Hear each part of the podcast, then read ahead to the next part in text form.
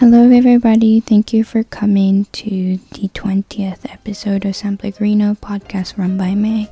This podcast is about my self reflection of things I did not have enough for, such as the late night thoughts I had in mind.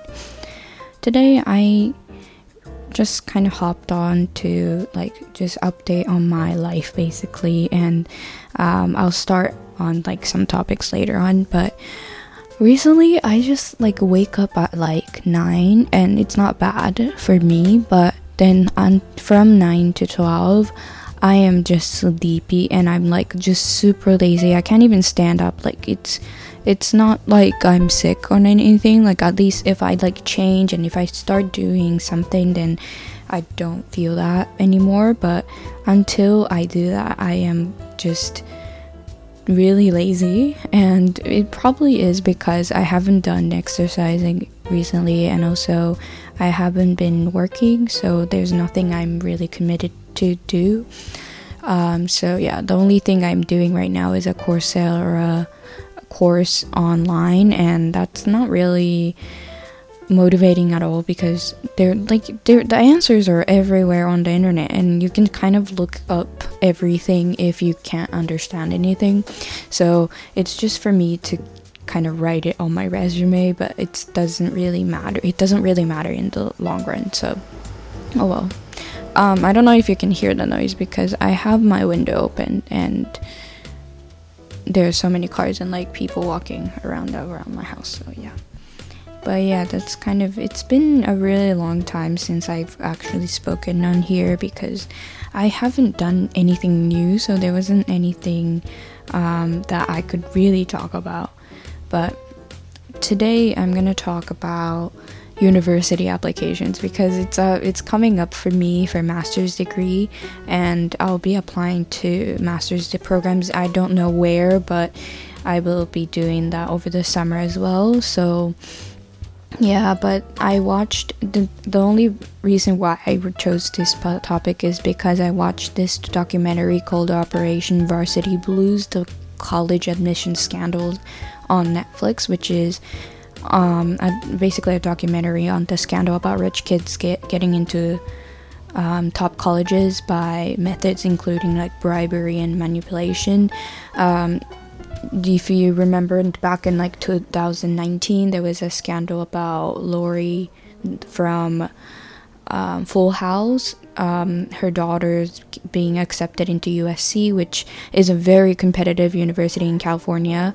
And um, she basically didn't have any academic re- well she basically kind of hired this counselor to match with the uh, sports director in USC to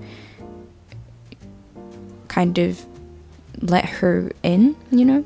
I don't know, but if you if you have the time or if you're not like if you yeah if you're just bored then watch this it's it's just kind of ridiculous how the american university application works but when the scandal was out, I wasn't even surprised about it because I did apply to universities in the States and I knew there were questionable sections in the application that would probably affect the decision making of like which student to accept into such a competitive university. And long story short, the documentary revolves around this person called uh, Rick Singer, who was a university counselor in Sacramento in California who basically makes side doors into universities, um, quote unquote um, side doors.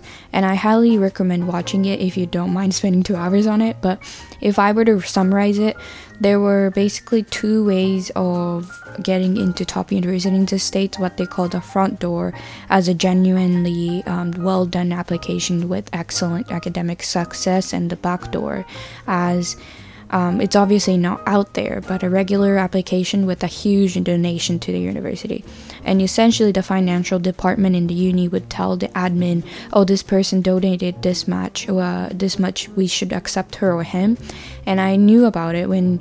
Um, I would have to write my parents' occupations with a detail of how much income my family makes and but the documentary like reminded me of how unequal and unfair the US application system is and like the name value is seriously so overrated. I just can't believe the competitiveness about those like the about the whole American University application, and I know how tough it is for both, like any kind of university application is, but um, back in high school, I was just kind of had the pressure um, to kind of apply to really good universities, and, and I think it's kind of like I kind of believe that the there's like always a reason why I make certain decisions.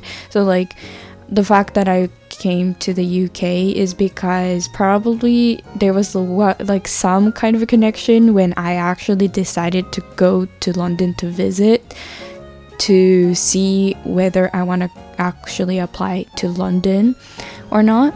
And any of the like it's weird to think of there's eh, eh, like it's weird to think that there's a connection in any of the places when I'm applying from abroad, but when it comes to the accepted unis I have from like the states and also um, in the in Japan, there the universities I got accepted into, there was always like some kind of connection already before the application, like.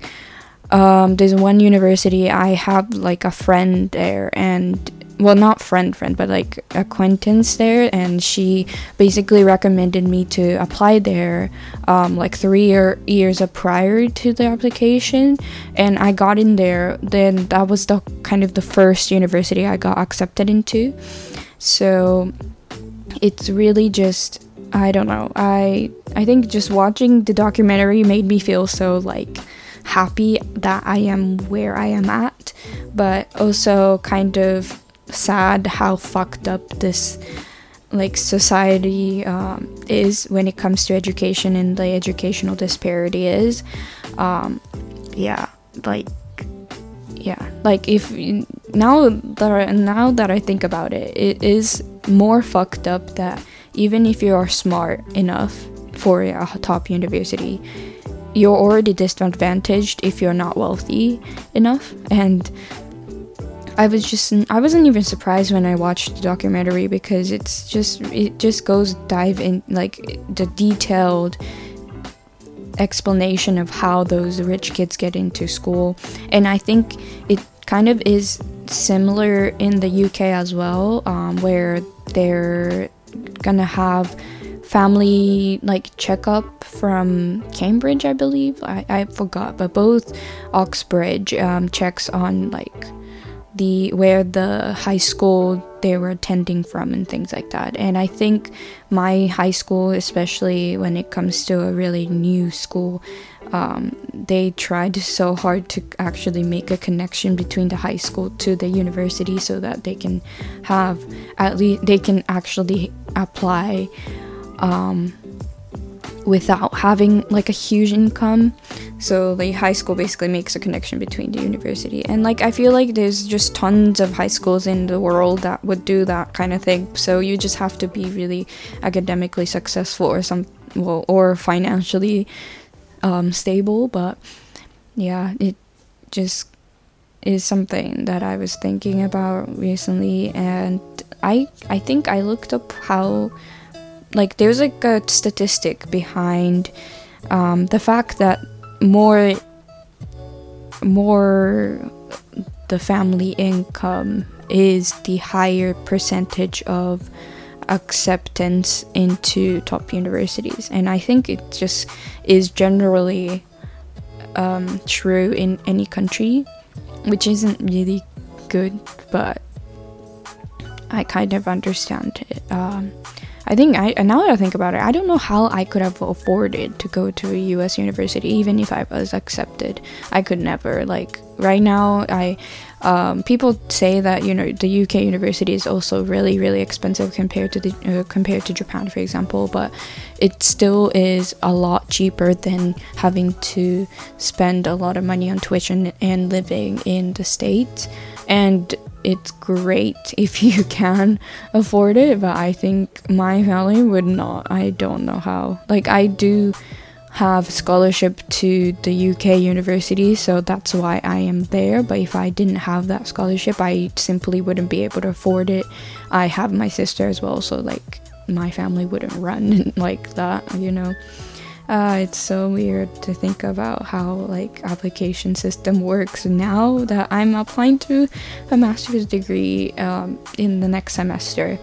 Um, so like I'll be applying to master's degrees in over probably September, November, around that fall semester ish. And I don't, I don't know. I was really kind before this. I really was going to apply for American universities if I did feel like it. Like when I was applying for undergrad, uh, I was like, maybe I could just give it a chance for master's degree instead. But now I like really don't see it happening. Also, master's degree in the UK is also one year, so it's really saving a lot of money if you think about it, and just you have like less amount of living cost. And I also can work in London where I think in the American I mean it might be a prejudice thing but in the American universities you don't have time to work at all.